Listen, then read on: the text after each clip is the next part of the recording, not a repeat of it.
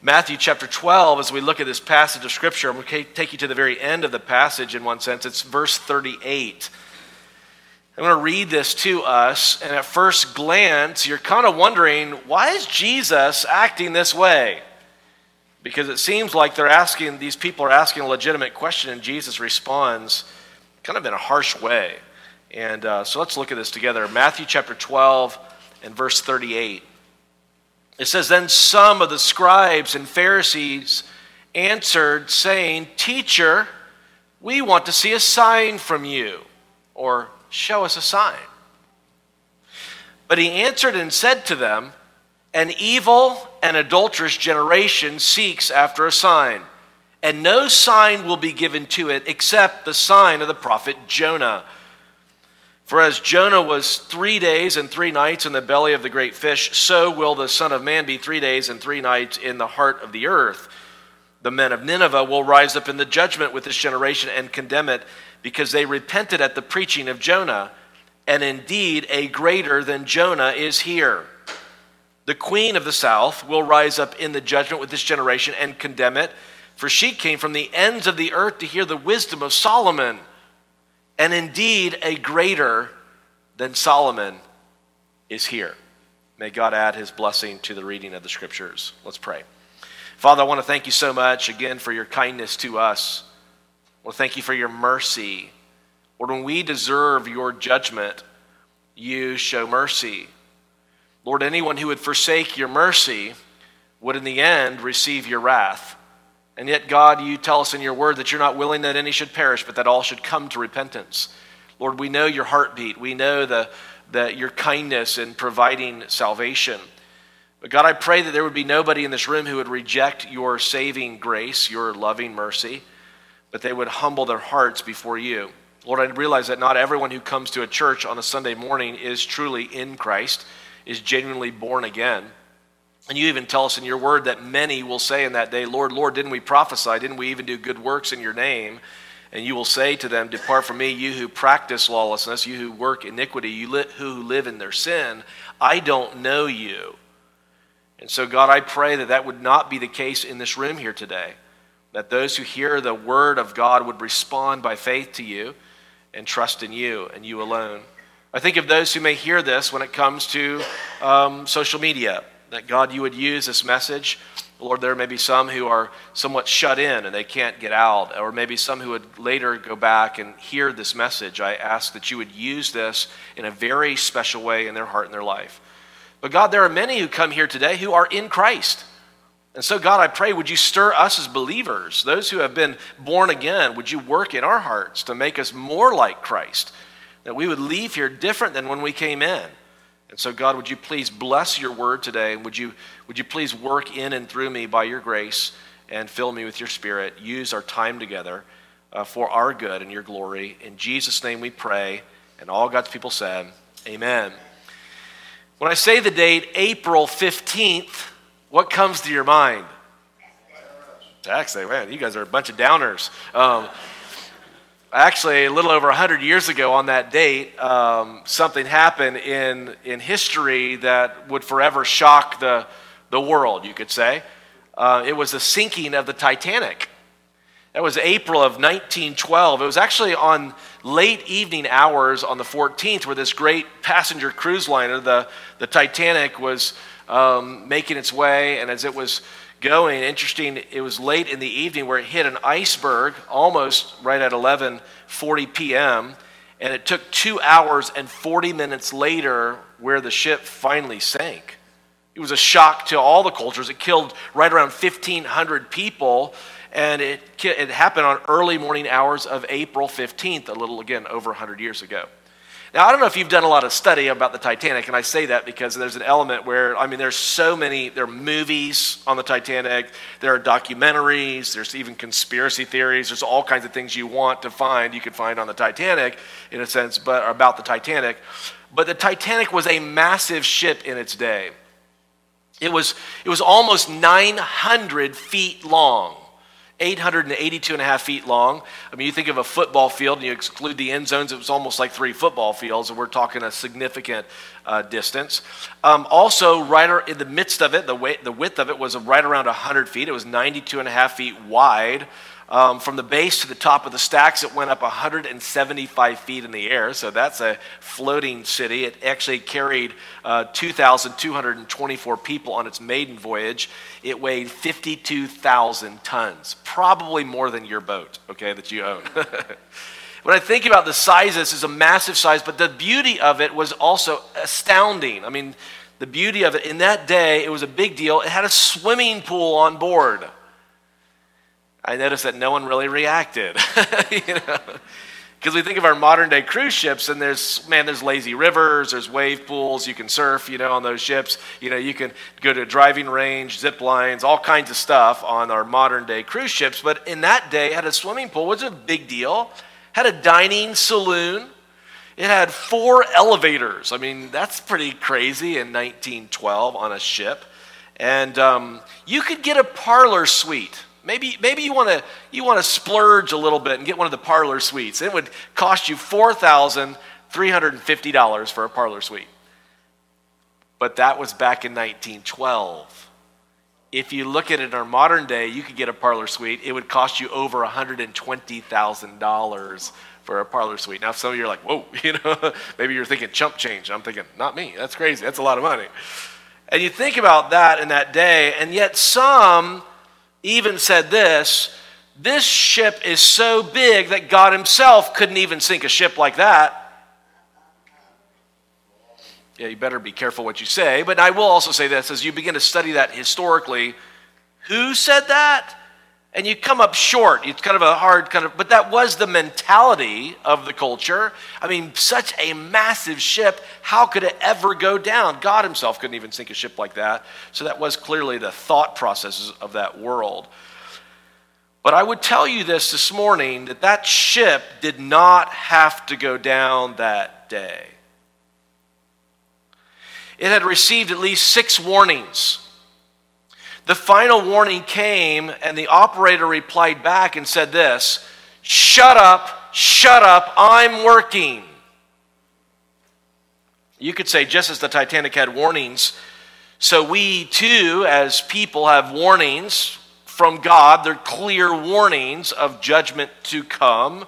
And there's a reminder to us, even within this text, of the warnings of God. And I would tell you, this is mercy that God would give us warnings, isn't it? And that, that actually shows love that you would be warned. And I, I would say this because I think about maybe a, a, neighbor's house who catches fire. We were actually in a church um, in the fall, and, we, and a family got word while that service had just began that their house had just caught fire. They went back to basically gather nothing. It actually was fully engulfed, and, and they lost everything. That was an awful tragedy, you could say. But in the process of, of something like that, you can imagine if your neighbor's house has caught fire and you notice it, but then you look at your neighbors and they're moving very slow. You can see them kind of in the windows. Clearly, they don't know. And you run over there and start banging on their door.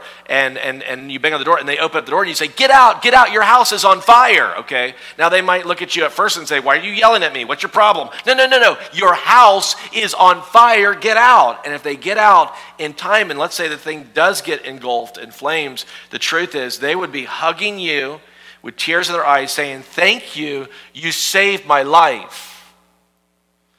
It would show mercy. I don't think you would look at it and go, Man, moving real slow in there. Sure hope they get out. No, you in mercy would be banging on the door and warning them. And yet, here's the God of mercy who warns us in this passage. He's clearly warning the, the religious crowd, but, but yet he's re- warning us who read this passage. And I would ask this question Will you heed the warning? Will you hear this from God? And will you respond to this? In many ways, if you were to ask me, Jeremy, what do you entitle the message? I would entitle this message, The God of Mercy or maybe a subtitle, Heed the Warning. As we look at this closer, I want us to see this in verse 38. Notice it says this Then some of the scribes and the Pharisees answered, saying, Teacher, we want to see a sign from you. Actually, that's not a bad question, is it? That's not a bad statement. Hey, Jesus, can you, could you show us a sign? I mean, if you're really who you say you are, I mean, I don't want to have blind faith, do you? I mean, like, I don't even, doesn't make any sense or anything. Oh, sure, I guess I'll go follow this guy who says he's Messiah. I mean, really? I mean, at least, I mean, I, I want to know something, and I love that about Christianity because genuine biblical Christianity is not blind faith. But you begin to look at this. Interesting, though, it does take faith, but show us a sign. Now, at first glance, this is a legitimate question. But it's at first glance. If you really back up and see the context, you realize this is actually a sinful request. I want to back you up so you can see this, okay? Then that would be point number one. This is actually a confrontation that begins with a sinful request. Go back to chapter 11 and let's look about, about really what, what is, what's going on here, what's, what's really happening. Jesus is a miracle worker. He is doing so many miracles. Actually, by the time he's said and done, too, the book of John speaks of all the things that he did, said, and did. And it was so prolific that even the books of the world at the time could not contain all that he did. That's how much Jesus did. He literally would come into regions and wipe out diseases and demons and, and, and, and rescue people consistently. This, that's who Jesus is as a miracle worker. But look at chapter 11 and notice verse 2. It says, When John had heard in prison about the works of Christ, he sent two of his disciples and said, said to him, Are you the coming one, or do we look for another? Well, that's interesting. You know who this is? Is John the Baptist. Which is interesting because John the Baptist is also the same one who, who is Jesus' Jesus's cousin. Remember that? And then he baptized Jesus. He's the one who heard the voice from heaven. He saw this seemed like a dove like figure come and reside in and upon Christ. I mean, you know, and this is my beloved son, you know, and all this. I mean, but he, and he baptizes him, you know. So what's interesting, this is weird that he is saying this. Now, maybe this is for his disciples' sake. You know, that they would follow Christ, that they would see that he is who he says he is, or maybe he's somewhat struggling personally. I don't know about you. The Jewish mindset would be that Messiah would come and set up his kingdom and rule and reign, and now what you have is he's in prison who will later get beheaded. But it doesn't seem to be maybe working out the maybe his way that he's thinking. It could be that as well. But you look at it closely, I mean, Verse 3 again, are you the coming one, or do we look for another? Verse 4 Jesus answered and said to them, Go and tell John the things which you hear and see. The blind see, and the lame walk, and the lepers are cleansed, and the deaf hear, and the dead are raised up, and the poor have the gospel preached to them. And blessed is he who is not offended because of me. Go tell John. You go further in the passage and you start realizing that how Jesus is doing all these miracles. Look at, look at verse 20 of the same passage. Then he began to rebuke the cities in which most of his, here it is, his mighty works had been done because they did not repent. That was the problem. No repentance. Go further. Woe to you, Chorazin! Woe to you, Bethsaida! If the mighty works which were done in you had been done in Tyre and Sidon, they would have repented long ago in sackcloth and ashes. But I say to you, it will be more tolerable for Tyre and Sidon in the day of judgment than for you. This, that's a major scathing rebuke, isn't it? A curse upon them. Verse 23. And you, Capernaum, who are exalted to heaven, will be brought down to Hades, the idea of to hell, to judgment. For if the mighty works which had been done in you had been done in Sodom, it would have remained until this day. But I say to you that it will be more tolerable for the land of Sodom in the day of judgment than for you. What's the problem here? They're seeing amazing miracles. And yet he's, he's preaching the simple message to repent and to believe the gospel, and they're not responding to the message. Clearly, this is Messiah, and they're going, wow, that's pretty cool. Look at this, look what he does.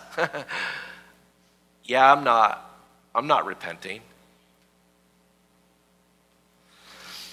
You go further in the passage, or you go to chapter 12, and we start to see it here chapter 12 and look at verse 9. Now, when he had departed from, from there, he went into their synagogue, and behold, there was a man who had a withered hand, and they asked him, saying, Is it lawful to heal on the Sabbath? Why did they ask him that? Look at the next phrase. That they might accuse him. The whole point of the question was to trick Jesus. And I would say to them, good luck.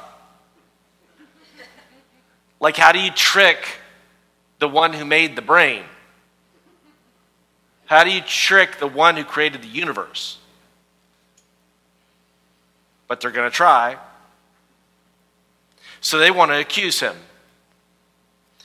Verse 11 Then he said to them, Well, what man is there among you who has one sheep, if it falls into a pit on the Sabbath, will not lay hold of it and lift it out? I mean, won't you do that? And they all would have, in their mind said, would have went, Well, yeah, that's what we do.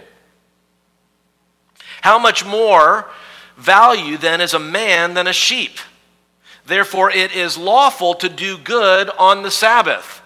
Then he said to the man, Stretch out your hand. And he stretched it out, and it was restored as whole as the other. Now, that is amazing. Now, again, this is in front of all these people. This is a this is a synagogue. This would be like, you know, in our modern day, kind of like an assembly like this, you know. And yet, within the assembly, um, a, a, Jewish place of worship and assembly, um, you know, they're trying to trick him. I mean, is it lawful to heal on the Sabbath? You know, uh, of course it is. I mean, you rescue your sheep, don't you? And then, hey, you, come here. And he brings him up. You can imagine here's a guy who comes up with a withered hand. Now, again, what did that, what did that look like? Well, he's got this shortened little arm and, and, um, and maybe a birth defect. Maybe it happened in, during birth. We don't know. Could happen maybe a tragic accident at some point in his life early on, maybe, but it seems to be this is his lifelong, you know, struggle. He's got this small little hand and a regular arm. And then Jesus with him in front, it's like, could you imagine you know, is it lawful? Of course it's lawful. Stretch forth your hand. And you're watching this. You know, at that point in time, you're not falling asleep in the service anymore. You know what I mean? It's like you're clearly awake. Like, what in the world's going to happen? All of a sudden, you watch these fingers start to stretch out and it's and now all of a sudden it starts to move and the arms lengthening out and you, what do you think the guy's face looked like? I mean have you thought you know all of a sudden, like he's and then he's probably starting to cheer himself like whoa! Like this is amazing. And he, he's he's so happy. Everyone's astounded. Everyone's going whoa that is amazing. Everyone's so excited huh? Well not everyone. Look further because you see the reaction of this, which to me is a shocker. In verse 14, when the Pharisees, then the Pharisees, they went out and plotted against him. They gathered together and they, I mean, they, they conspired. They're, they're throwing out ideas on what? On how they might destroy him. How can we kill him? But verse 15, but when Jesus knew it, he withdrew from there, and great multitudes followed him. And what he do? And he healed them all. That is, he's just doing miracles. And then verse 22. Then one was brought to him that was de- who was demon possessed. He was blind and mute, and he healed him so that the blind and mute man both spoke and saw. And the, all the multitudes were amazed and said, Could this be the son of David? I mean, that, that is a reference to Messiah. Could this be the very Messiah? And, and notice this, verse 24. Now, when the Pharisees heard it, they said, This fellow does not cast out demons except by Beelzebub, the ruler of the demons. But Jesus, he knew their thoughts and said to them, Well, every kingdom divided against itself is brought to desolation, and every city and house divided against itself will not stand. I mean, if Satan casts out Satan, he is divided against himself. I mean, how then will his kingdom stand? I mean, that makes no sense what you're saying. And if I cast out demons by Beelzebub, by whom do your sons cast them out? I mean, Therefore, they shall be your judges. But if I cast out demons by the Spirit of God, surely the kingdom of God has come upon you. This is, this is a shocker again. He's doing so many miracles. So then when you hit verse 38, we realize how, how sinful this request is. And I would call it not just sinful, I call it stupid. This is one of the stupidest requests where they're coming to Jesus at this point in time in verse 38. And some of the scribes and the Pharisees answered, saying, Teacher, good teacher, hey, master, show us a sign. Are you, are you catching this? This is so sarcastic. They don't care about a sign. And then you think about this. I mean, it's almost like if you're really Messiah, give us proof. But wait a second. He heals the sick. He makes the blind see. He walks on water. He calms storms with his voice. He casts out demons. He feeds 5,000 with five loaves and two fish. And if you include the women and children, that's 15 to 20,000 with five loaves and two fish. He raises the dead on multiple occasions. And you want proof? You don't need proof. You need a humble heart of repentance and faith in Christ. I mean, the truth is, you start to look at this, and I think that is our mentality so often. Show us proof, give us a sign. I mean, if you're really who you say you are, and again, I don't know if you realize this, but what you have in front of you as the scripture, can I remind you, is the greatest proof. It's what you need more than anything else. And you say, why do you say that, Jeremy? Because when you study out Luke 16, the rich man and Lazarus, remember that story? And Jesus is describing this, and the rich man's so wealthy, he could buy whatever he wants to buy in a sense. He has banquet style of meals. He wore really, ni- wore really nice clothes. He, he wore really nice He wore really nice clothes. And, um, and the poor man, Lazarus, was, was a beggar, destitute beggar. They seem to have to carry him to place him to a spot where, the, where really the garbage, you could say, would be thrown out, that he could get the crumbs from the, rich man's table. That's where he was. And literally his body covered in sores, scavenger dogs would come and lick his that's that's the that's the word pictures Jesus is using. And then he tells you how they die. He doesn't tell you how. Specifically, he just tells you that they do die. And the poor man enters into the presence of God. He's beside he's beside Abraham's bosom, right beside his side, of, of, of which is shocker because in their culture they would go, What? I mean, the rich guy is blessed by God and the poor guy is cursed by God. How in the world did the cursed guy get there? Because it has nothing to do with your money. And then it says that the rich man, Luke 16 23, dies. And in hell, he lifts up his eyes and he's in torments. And what does he ask for? Yeah, please send Lazarus just to dip the tip of his finger in some water and touch my tongue because I'm in torments with the flame.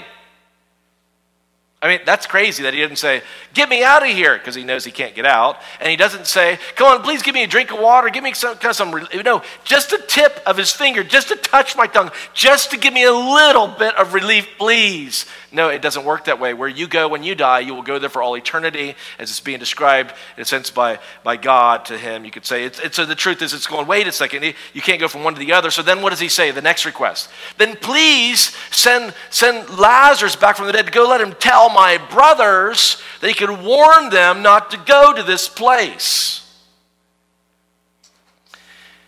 And what's the response? No, actually, he has Moses and the prophets, he has the Old Testament. If he doesn't listen to the Old Testament and the truth there, there's no hope for him listening, even if someone comes back from the dead. See, I think we, we get too caught up within our culture and we think, you know, it's almost like it's almost like, you know, Christmas Carol. You know, if just three times, you know, do Christmas Eve, and then pretty soon, you know, you, you kind of wake up, you see these ghosts and the ghosts of Christmas past and the future and all, you know, like, wait, wait, wait, wait. Really? Jesus is telling you, the scripture is teaching you there is way more power in the scriptures than someone coming back from the dead. And actually, that is true because in scripture, what does it teach us? Well, Jesus raised a literal Lazarus from the dead, and what did they do? They wanted him dead again. Jesus raises from the dead, and they wanted him dead again. The whole point is you don't, again, need proof. It's already there. Here's Jesus, and we've got the greatest revelation in front of us. If you don't respond to that, there is no hope. That's where the power comes from, through the word. So you look at this and realize this is a, a confrontation. And Jesus starts this, this confrontation starts with a sinful request or stupid request. But Jesus follows it up with this point number two with a scathing rebuke. And really, this is the point number two, and really the last point, which is kind of weird. You know, only two points for a message, but here we go. Ready? Verse 39. But he answered and he said to them, An evil and adulterous generation seeks after a sign and, there, and no sign will be given to it. Well, except for one. I'll give you one more sign. Here's what it is it's a sign of the prophet Jonah. What? Then he tells you, For as Jonah was three days and three nights in the belly of the great fish, so will the Son of Man be three days and three nights in the heart of the earth. The men of Nineveh will rise up in the judgment with this generation condemn it because they repented at the preaching of Jonah, and indeed a greater than Jonah is here. Now, wait a second. You're not going to get a sign except for the sign of the prophet Jonah. Now, some of you are, are understanding the method to my madness because if you were here in the, more, the earlier hour, uh, we actually went through the book of Jonah. It was kind of really a neat study as we kind of go through that, and we did it quickly. But many of you know the story of Jonah, don't you? I mean, everyone seems to know that story. It's one of the most popular Bible stories in the scripture, I guess, and even within our modern day. Even if you're somewhat, you know, biblically illiterate, you probably do remember Jonah. I mean, Jonah's the guy, the prophet, where God told him to go and to preach to Nineveh, this great city. The message that I give you, you just go do that. Instead of doing that, he's supposed to go 500 miles and he's supposed to, you know, um, go north, you know, east, and instead he goes southwest and I don't mean the airline, you know, and he, he gets on a boat and he pays the fare. And when he pays the fare, it seemingly when he's paying the fare is probably when he told them, What are you doing? I'm running from God, you know, and he gives them the money. And could you imagine if you were the guy like collecting the fare and stuff too, and the people, you know, I'm running from God, and you're a pagan. I'm like, I don't care. Get on, give me your money. Get on the boat. Next, you know, click next. You know, I mean, but here's this prophet, and then he goes in, and then he falls asleep in the base of the boat, and God had sent a raging storm. I mean, a massive storm. Now, can, can you think of any other prophet who fell asleep in a boat during a raging storm? Jesus. Interesting, two difference about these prophets. There's two different things. One is a prophet who is so consumed with doing God's will, he's exhausted in the process, so exhausted he can fall asleep during a raging storm. Here's another prophet who is running from God's will, and he's so exhausted that he falls asleep during that. And yet they come in and they begin to wake him up. I mean, again, they're, they're starting initially tossing things overboard to try to, you know, lighten the load. And, and, and again, that is their livelihood. I mean, this is the whole point. I mean, if you're throwing that over, it means you really do think you're going to die because why would you ever throw that over? That's the way you make money. That's, there's no, no point in that. So they think they're going to die. They're throwing stuff over, and then they, they, they find this guy sleeping. What are you doing sleeping? We're all out here crying out to our gods. I mean, it was like an ecumenical prayer meeting. I mean, no, it's going nowhere, but we're all yelling out to God. We don't know who he is, but we're all crying out to our gods. You know, you know, you cry out to your God. And then, and then they, they say, this is a reason this is happening. This is not a normal storm. They actually cast lots. It's like they're drawing straws. Who is the problem on this boat? and the lot falls on Jonah. And they go down and they're like, What are you doing? What, I mean, who are you? Where are you from? Uh, they're bombarding him, they're yelling at him, you know. And he's, I've already told you, I'm a prophet I'm, and I'm running from God. And so, if you want your woes to stop, then pick me up, throw me overboard, and your woes will stop. As I said earlier, I'm like, that's, that's so weird. Like, why do we have to pick you up and throw you overboard? If you're the problem, go jump.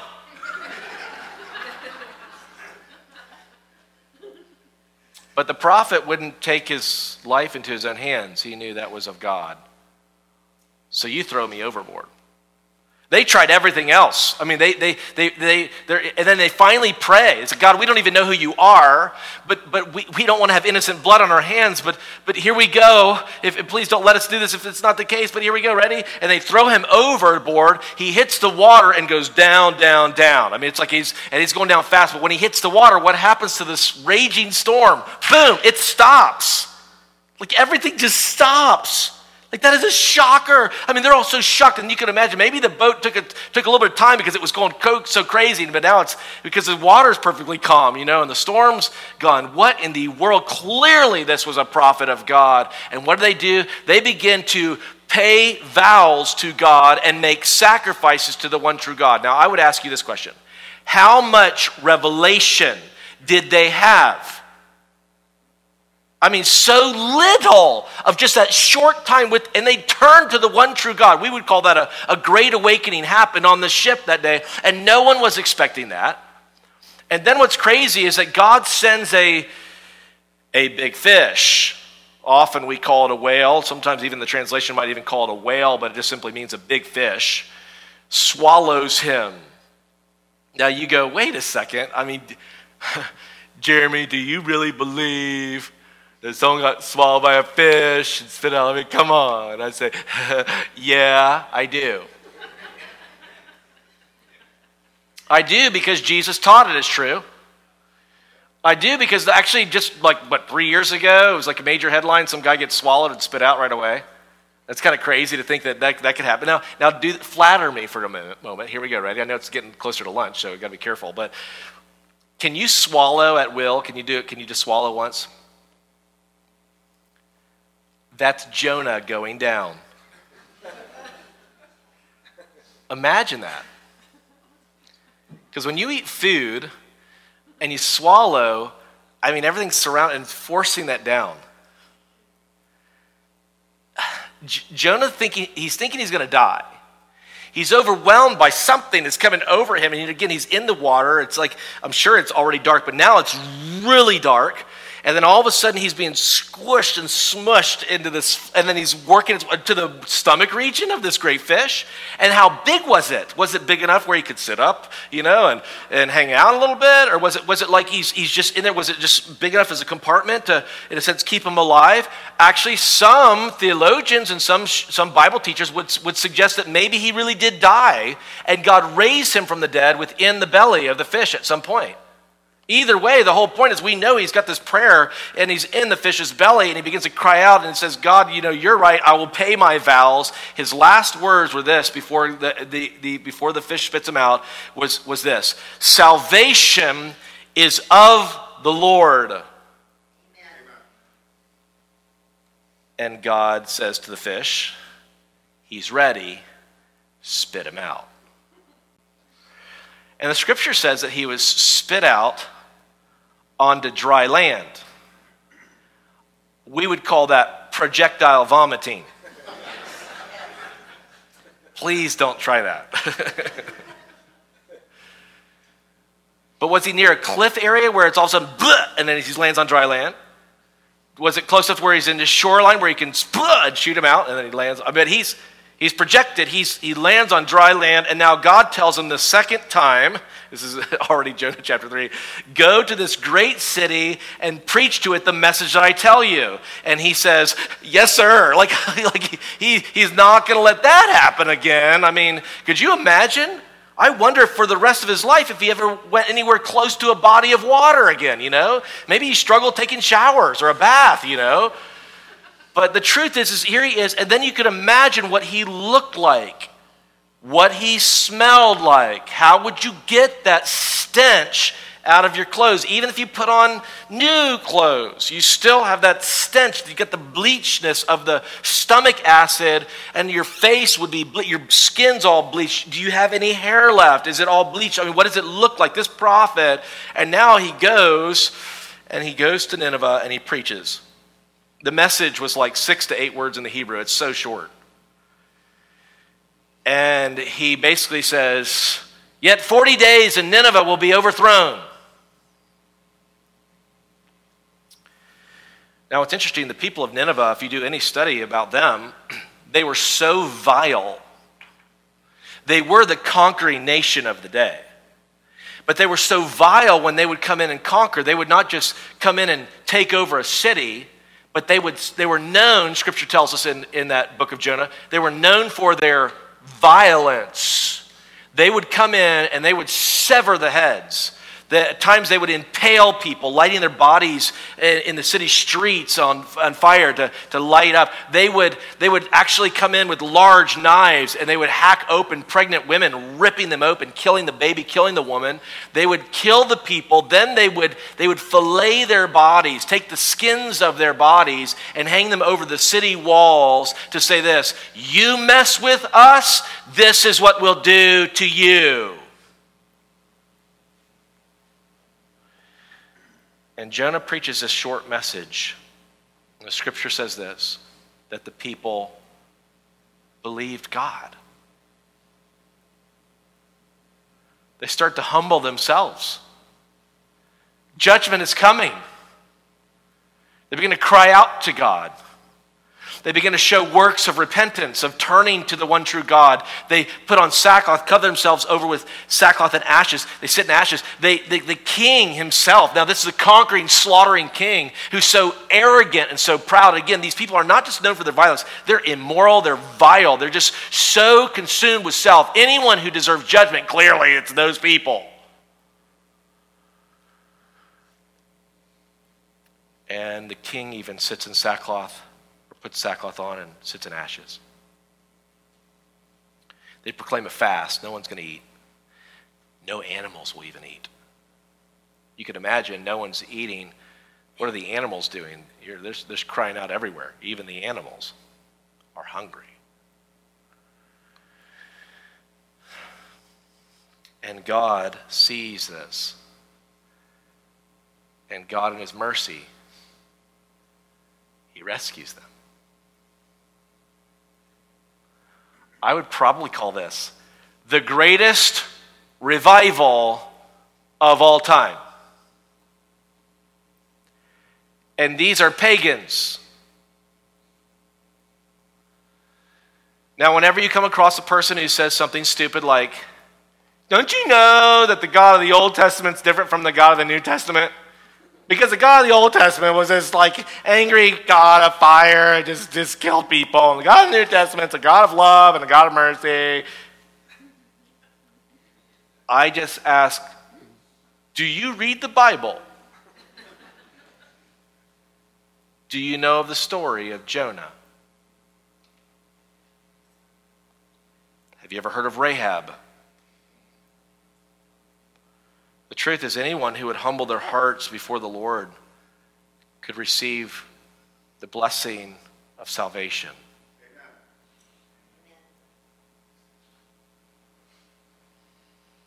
But if you reject the saving love of God, you in the end will receive his, his judgment. If you sin against an eternal God, there's an eternal punishment. That's why you need God's eternal sacrifice. Well, you're looking at this and, and you're seeing, going, this is pretty radical because Jesus is connecting, he's connecting Jonah and the resurrection. Like, I, that's not a normal connection. And can I tell you, when you look at Scripture and you try to spiritualize everything in the Old Testament to kind of make it fit perfectly, you know, like whatever, I would say be careful, okay? Because you don't want to make the Scripture say something that doesn't say. But when the Scripture clearly connects it, you have the connection. And here's Jesus, out of all people, making the connection of literal people, literal Ninevites who are going to be rescued, who will stand in the judgment with this generation and condemn it. Now, why? They would do this because they respond responded to the preaching of Jonah. And I would ask you, how much revelation, again, did the people of Nineveh have? Think about how short the message was. And yet you have them responding to God. And I would ask this question How much revelation do you have in our modern day? Now, maybe you say, Well, Jeremy, um, I don't own a Bible. well, that's your own fault. Because if you want it, it's there. I mean, You can download it. You got a smartphone, I'm guessing. You're probably a couple of clicks away from the gospel if you really want it. Right there.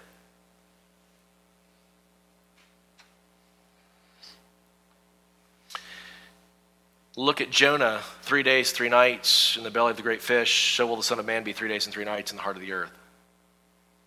Now, don't get caught up too much in this sense. Some people read that three days, three nights, three, three days and three nights. Okay, okay, if it's three days and three nights, and, and we're thinking in our American culture, 24 hour, th- three days, three nights, okay, so that means, okay, Sunday morning, okay, wait, wait, okay, there's a day and a night, uh, whatever, eh, wait, wait a second, was it Friday? Maybe, no, maybe it's Thursday. No, maybe it's Wednesday. No, it's Friday. It's Thursday, it's Wednesday. You know, and all of a sudden there's a big fight that breaks out in the church, you know, you got to get all these people aside, you know, no, no, no. And I say that because there are really good people, gifted Bible scholars that do differ on some of this. Because the problem is their days and nights are different than ours. I mean, the way we, they even look at it. You got to remember, I mean, even from the beginning in Genesis, you're reading that, what is it, that, uh, and, and then the evening and the morning were the first day. That's weird. We don't say that. We say the morning and evening. You know, what are you talking about? Because what happens in the evening when, at, at, at sundown for the Jewish people, the culture, what is it? It's their next day.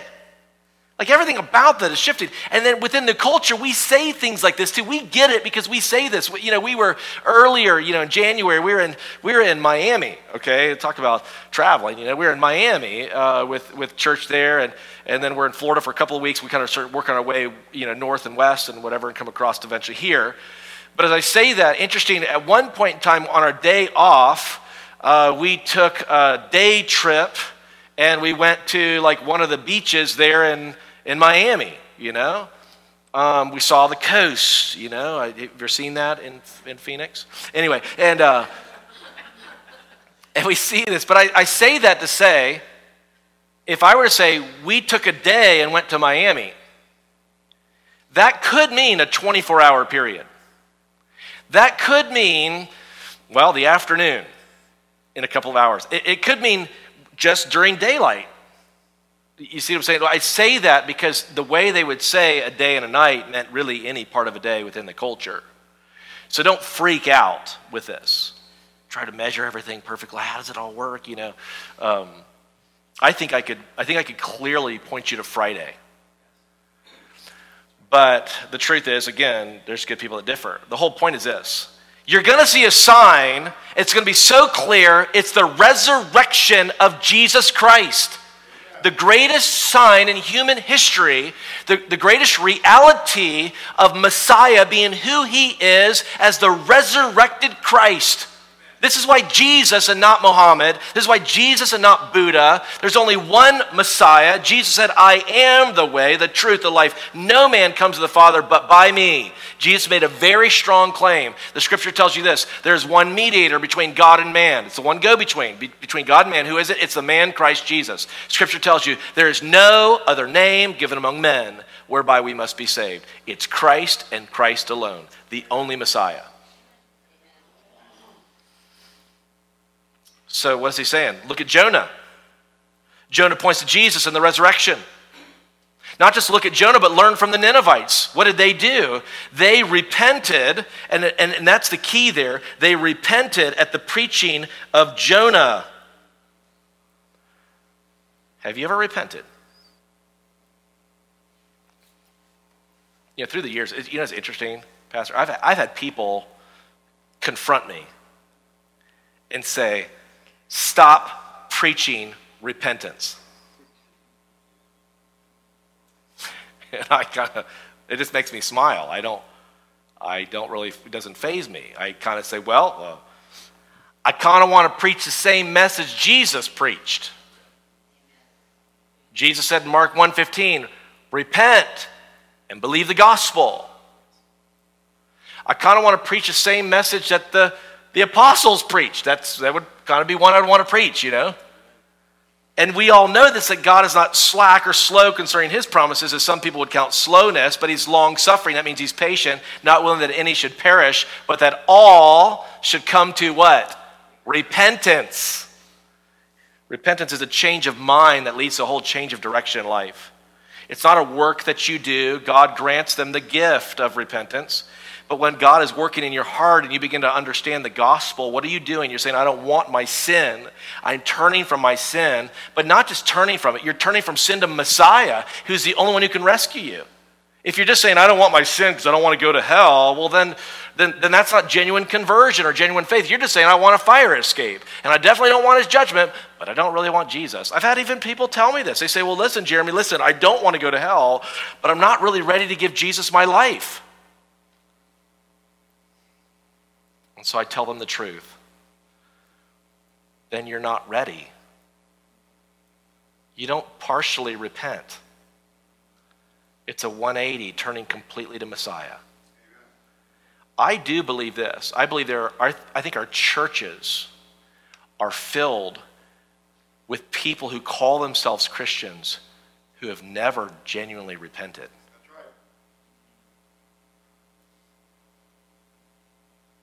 That means there will be some in this very room, statistically, who would be lost. They make the claim, but so do cults. And Jesus said, Many will say in that day, Lord, Lord, haven't we prophesied even your name? Haven't we even done good works, cast out demons in your name? But what's the dilemma with them? Depart from me, you who work iniquity. It's you who keep living in your sin habitually. You are te- you're, you're supposedly doing all these works, but you live habitually in your sin. And what does he say to them? I don't know you. Jesus says, My sheep, they hear my voice, and I know them, and they follow me. And then what does he say? He goes on to say, He gives them eternal life, and He places them in His hand, and no one shall pluck them out of my hand. That's John 10. There's a lot of people who call Jesus, in a sense, maybe even their Lord. I mean, many will say, Lord, Lord. That's a, that's a verbally saying this, but it's not from here.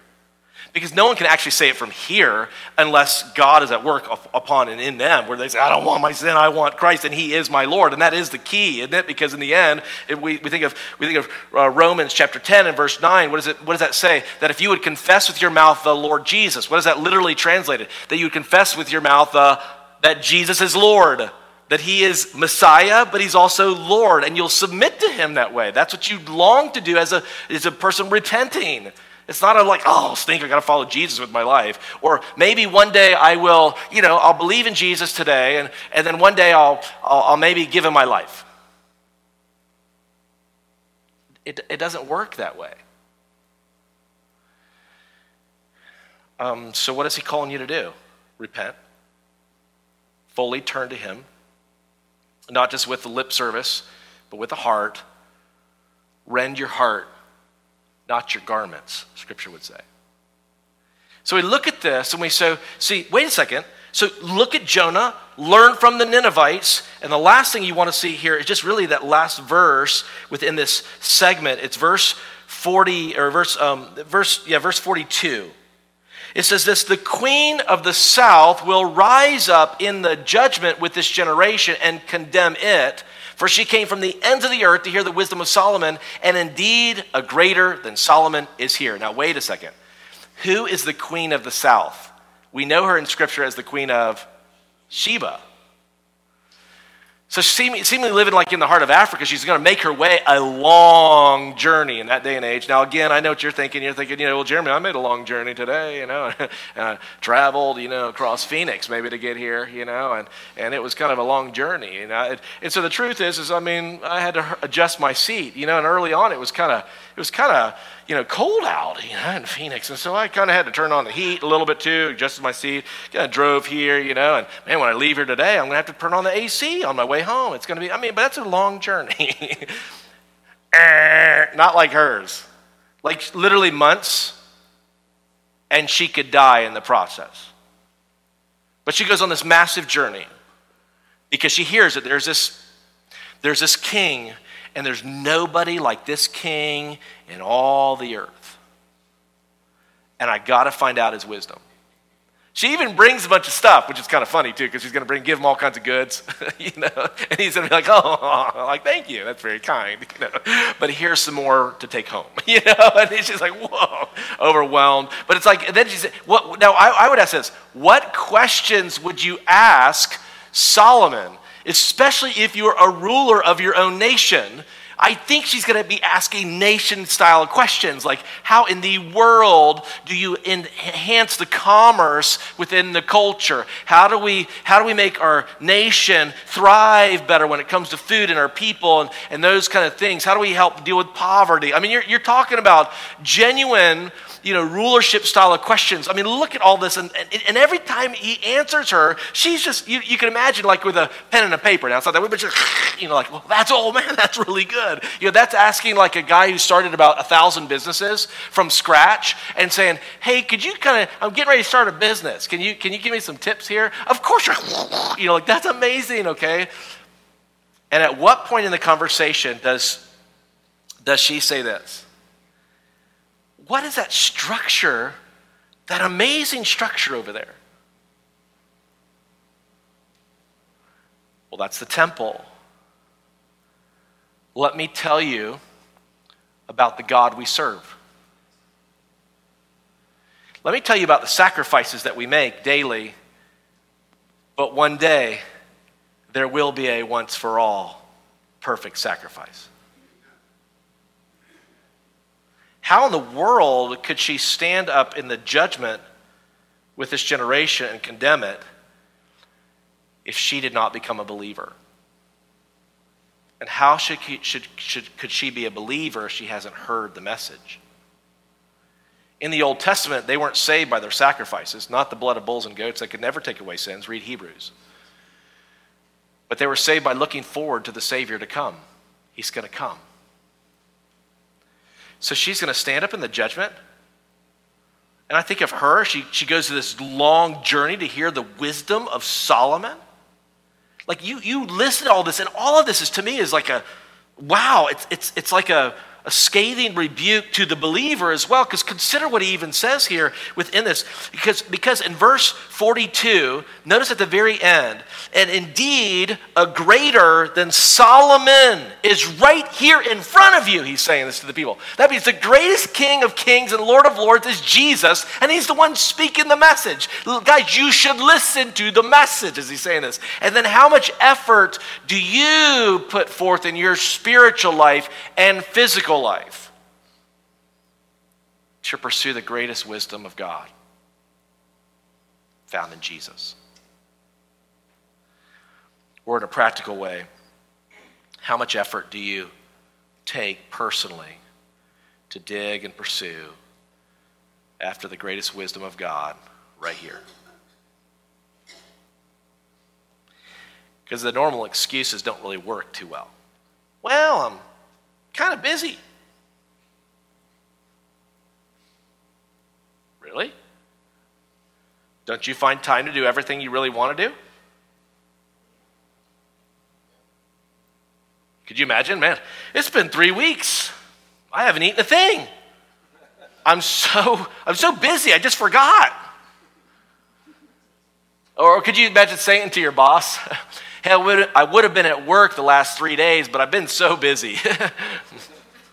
and what would your boss say? Well, don't worry. You have more time on your hands because you're fired. You know what I mean? You always make time to do everything you really want to do. A greater than Solomon is here. There's no greater king than King Jesus. Actually, the end of verse 39 speaks to this. No sign will be given to it except the sign of Jonah. As you go to the end of that, what verse 41? And indeed, a greater than Jonah is here. There's no greater prophet than the prophet that's right in front of them. Actually, you can even see verse 6 of that same chapter. Yet I say to you that in this place there is one greater than the temple. Because here's Jesus, who is the greatest sacrifice, the greatest priest, the greatest king, the greatest prophet. This is Messiah. Are we pursuing him? Yes, this began with a sinful request, and Jesus responds with a scathing rebuke. And I would just simply, in conclusion, say this it requires a serious response from the listener. What does that mean? If a sinner is going to truly come to Christ, then the sinner must reject the world's wisdom for God's wisdom. They must also then repent of their sins, turning to Christ and Christ alone. Last week in preaching, uh, we had some Indian friends show up from an area church. And um, many of them would confer that the Hindu culture would be add Jesus to your gods. But when the, when the missionaries begin to realize what's going on, they'd go visit the house, they'd see all these gods up there, and then they'd see a picture of Jesus. They're like, wait a second, this is. Now you forsake all of your gods for Jesus. Because all of those are false gods. There's only one true God, it's Christ. You repent of your sins by turning to Christ and Him alone. You look by faith to Jesus. That means you trust in Christ. When this happens, the sinner is made a saint by God. That's amazing. I don't say I think I feel like a saint all the time, but positionally I am. God looks down from heaven and sees Christ in me by his mercy and grace. But the self righteous, the self righteous, they reject God's wisdom for the world's. I mean, come on, you believe that? There's a, no, don't, don't, don't, don't waste your time on, on that Bible stuff, you know, seriously. And instead of repenting of their sins, what do they do? They cover over their sins. They try harder, do better, make a New Year's resolution. None of that stuff takes away your sins. And instead of looking to Christ alone, they look to self. You could say this, this if this happens in the end when they die, if they die in that condition, you die, and guess it would be the self righteous show themselves to be sinners, condemned eternally by God. So, how will you respond? Now, in conclusion, the two, I would just simply say this: is many of you, I start off with the Titanic. Uh, how many of you know the name Erwin Lutzer? Anyone know the name Erwin Lutzer? Okay, Erwin Lutzer, kind of a kind of a famous writer in our day. He was a pastor too, retired pastor now. Uh, Erwin Lutzer though said this. He said, "When I became pastor of the Moody Church in 1980." I knew that one of the church rooms was named Harper Hall in memory of the Scottish evangelist who was on a journey to the Moody Church but he drowned when the Titanic sank in April of 1912. So here's a guy who was making his way there. He said, Only recently, however, did I learn of the full story of this remarkable man. Harper's reputation as an evangelist was so well known that he was invited to speak at the Moody Church in 1910. He says, I have in my possession a photocopy of a letter in his own handwriting which reads, I have been in Chicago for three months. God gave us a very precious and wonderful revival of continuous services each day and sometimes even more often. Three months of evangelistic meetings. Now, I'm, I'm not asking for that. Holy cow, that's amazing. And sometimes more than once a day. So he went on to say how he had been invited back to the Moody Church for another three months of meetings. That's why he's on the Titanic. And so it was that John Harper, his sister, and his six year old daughter, they found themselves on the great ship, the Titanic. Now, wait a second, where's his wife? His wife actually had passed away. So he was with his sister, he had a six year old daughter, and it was him. And they're on the Titanic. Survivors later reported that as the Titanic began to sink, that Harper admonished people to be prepared to die. He, he made sure his sister and daughter were on a lifeboat, even as he continued to share the gospel with whoever would listen. Then he found himself in the icy water with a life jacket near floating, floating near another man. He asked the man, Are you saved? And the man responds back. He's, he says, No, I am not saved. And he's desperately responding back, No, I am not saved. And he says, Well, believe on the Lord Jesus Christ, and you will be saved. One report says Harper, knowing that he could not survive long in the icy water, he took off his life jacket, threw it to another person with the words, You need this more than I do. And moments later, Harper disappeared beneath the water. Let me remind you absent from the body is present with the Lord for those who are in Christ.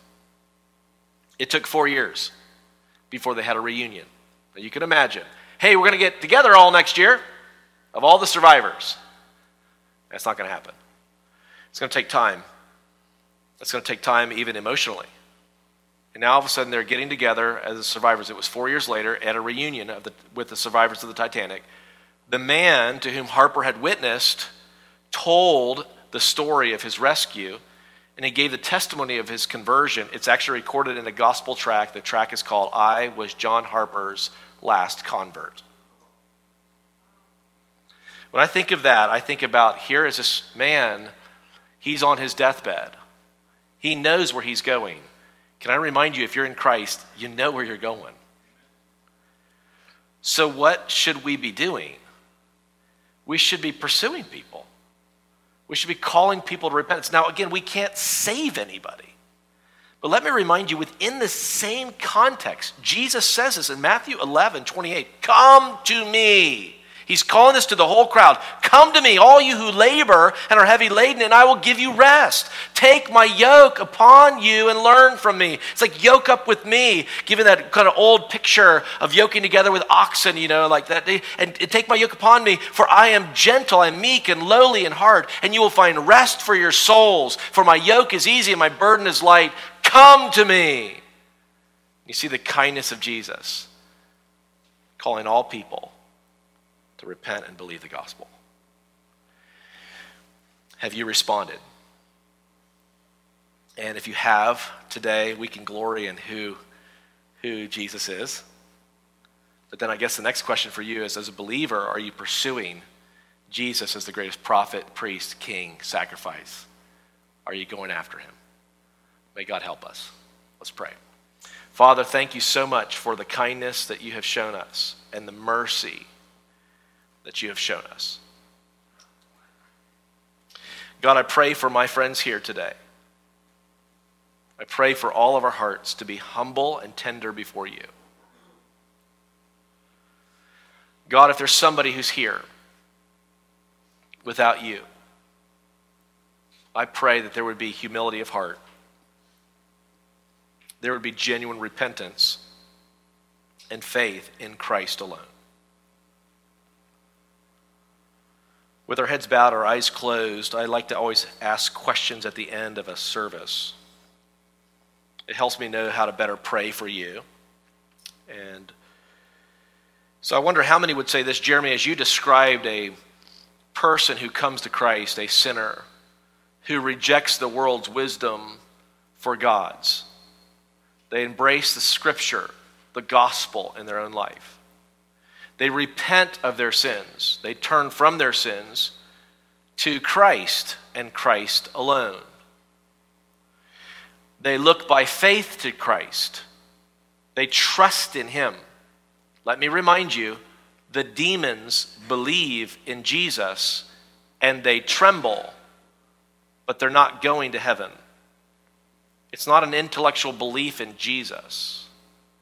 You must understand who He is but it must sink down 18 inches into the heart. But when a person then repents and by faith looks to Christ and trusts in Christ alone, then you've been made a saint by God, according to Scripture. How many in the room would say this? Jeremy, by God's grace, I have experienced true conversion. I have repented of my sins. I have trusted in Christ and Christ alone, and He has saved me. And if I died today, I know I'd go to heaven to be with Him because He has rescued me. If that's true of you, could you slip your hand up as a testimony? Jeremy, I really believe that's happened to me at some point in the past in my life. Okay, you can put your hands down. Appreciate that. Now, maybe you're here today, and again, I don't think anyone's, you know, if you're a believer, that's not anything you're ashamed of. But I appreciate the honesty because not everyone did raise their hand to that. Maybe you would say, Jeremy, That hasn't happened to me yet. It needs to happen to me. But at this point in time, maybe you'd even say, Jeremy, I think I'm kind of working on that or working towards that. But do you, would, you, would you pray for me? I won't point anyone out, but by an upraised hand just high enough that I would see, I would know to pray for you today. And you'd be saying, Jeremy, pray for me, because if I were to die today, I don't know that I'd go to heaven, or I know I wouldn't. And it concerns my heart. Would you just remember me in prayer? And you just slip your hand up high enough so I could see it. I'd remember to pray for you today. Jeremy, pray for me. Please pray for me. Appreciate that. Appreciate that. Appreciate that. And can I remind you, too, as some of you have raised your hand to this, that you don't have to wait. If God is working in your heart now, you can repent now. It's not a special prayer that you pray. When I think about that, I think of the criminal on the cross. He humbled his heart, he turned to Christ and to Christ alone. If you have never done that, then you can humble your heart today and say, Lord, I don't, I don't want my sin. I want you to rescue me. I am turning from my sin to you as my Messiah, and I want to trust in you. I want to give my heart, my life to you. I want you to birth me into your family. Scripture would call that being born again, being converted, trusting Christ as your Lord and Savior. You can cry out to Him now. You don't have to wait. But I want to pray for you right now. Father, I want to pray for those that have raised their hand in this room, showing their need, concerned and I pray, God, that right now, today, would be the greatest day of their life. If they have never responded in genuine faith in you, that they would not wait. Lord, they could live to be 90, but they're not promised tomorrow. They're also not promised that when they're 90, they would have a humble heart to respond to repentance and faith in Christ. So, God, as your word would teach us, your word tells us, Behold, today is the day of salvation. That we don't push it off, and you're working on our hearts, we respond to you. So, God, if that's never happened, I pray that today that would happen. That you would give confirmation within the heart and soul through the scriptures. Lord, if there's questions that they would ask, they would begin to be humble. They would talk, or they would maybe even connect a time to talk to pastor or to somebody when it comes to their spiritual life. Lord, give humility. And I wonder today, as we are kind of closing thinking through this, I prayed for you. If you want to talk to somebody, uh, I'm going to be in the lobby. Pastor will be around here too. Pastor's going to say some things in just a moment here too. We would want to help you. I tell people, I will skip a meal any day for your salvation. And yet, Scripture does say this these things are written that you may know that you have eternal life. So you don't have to wonder. You can know that for sure.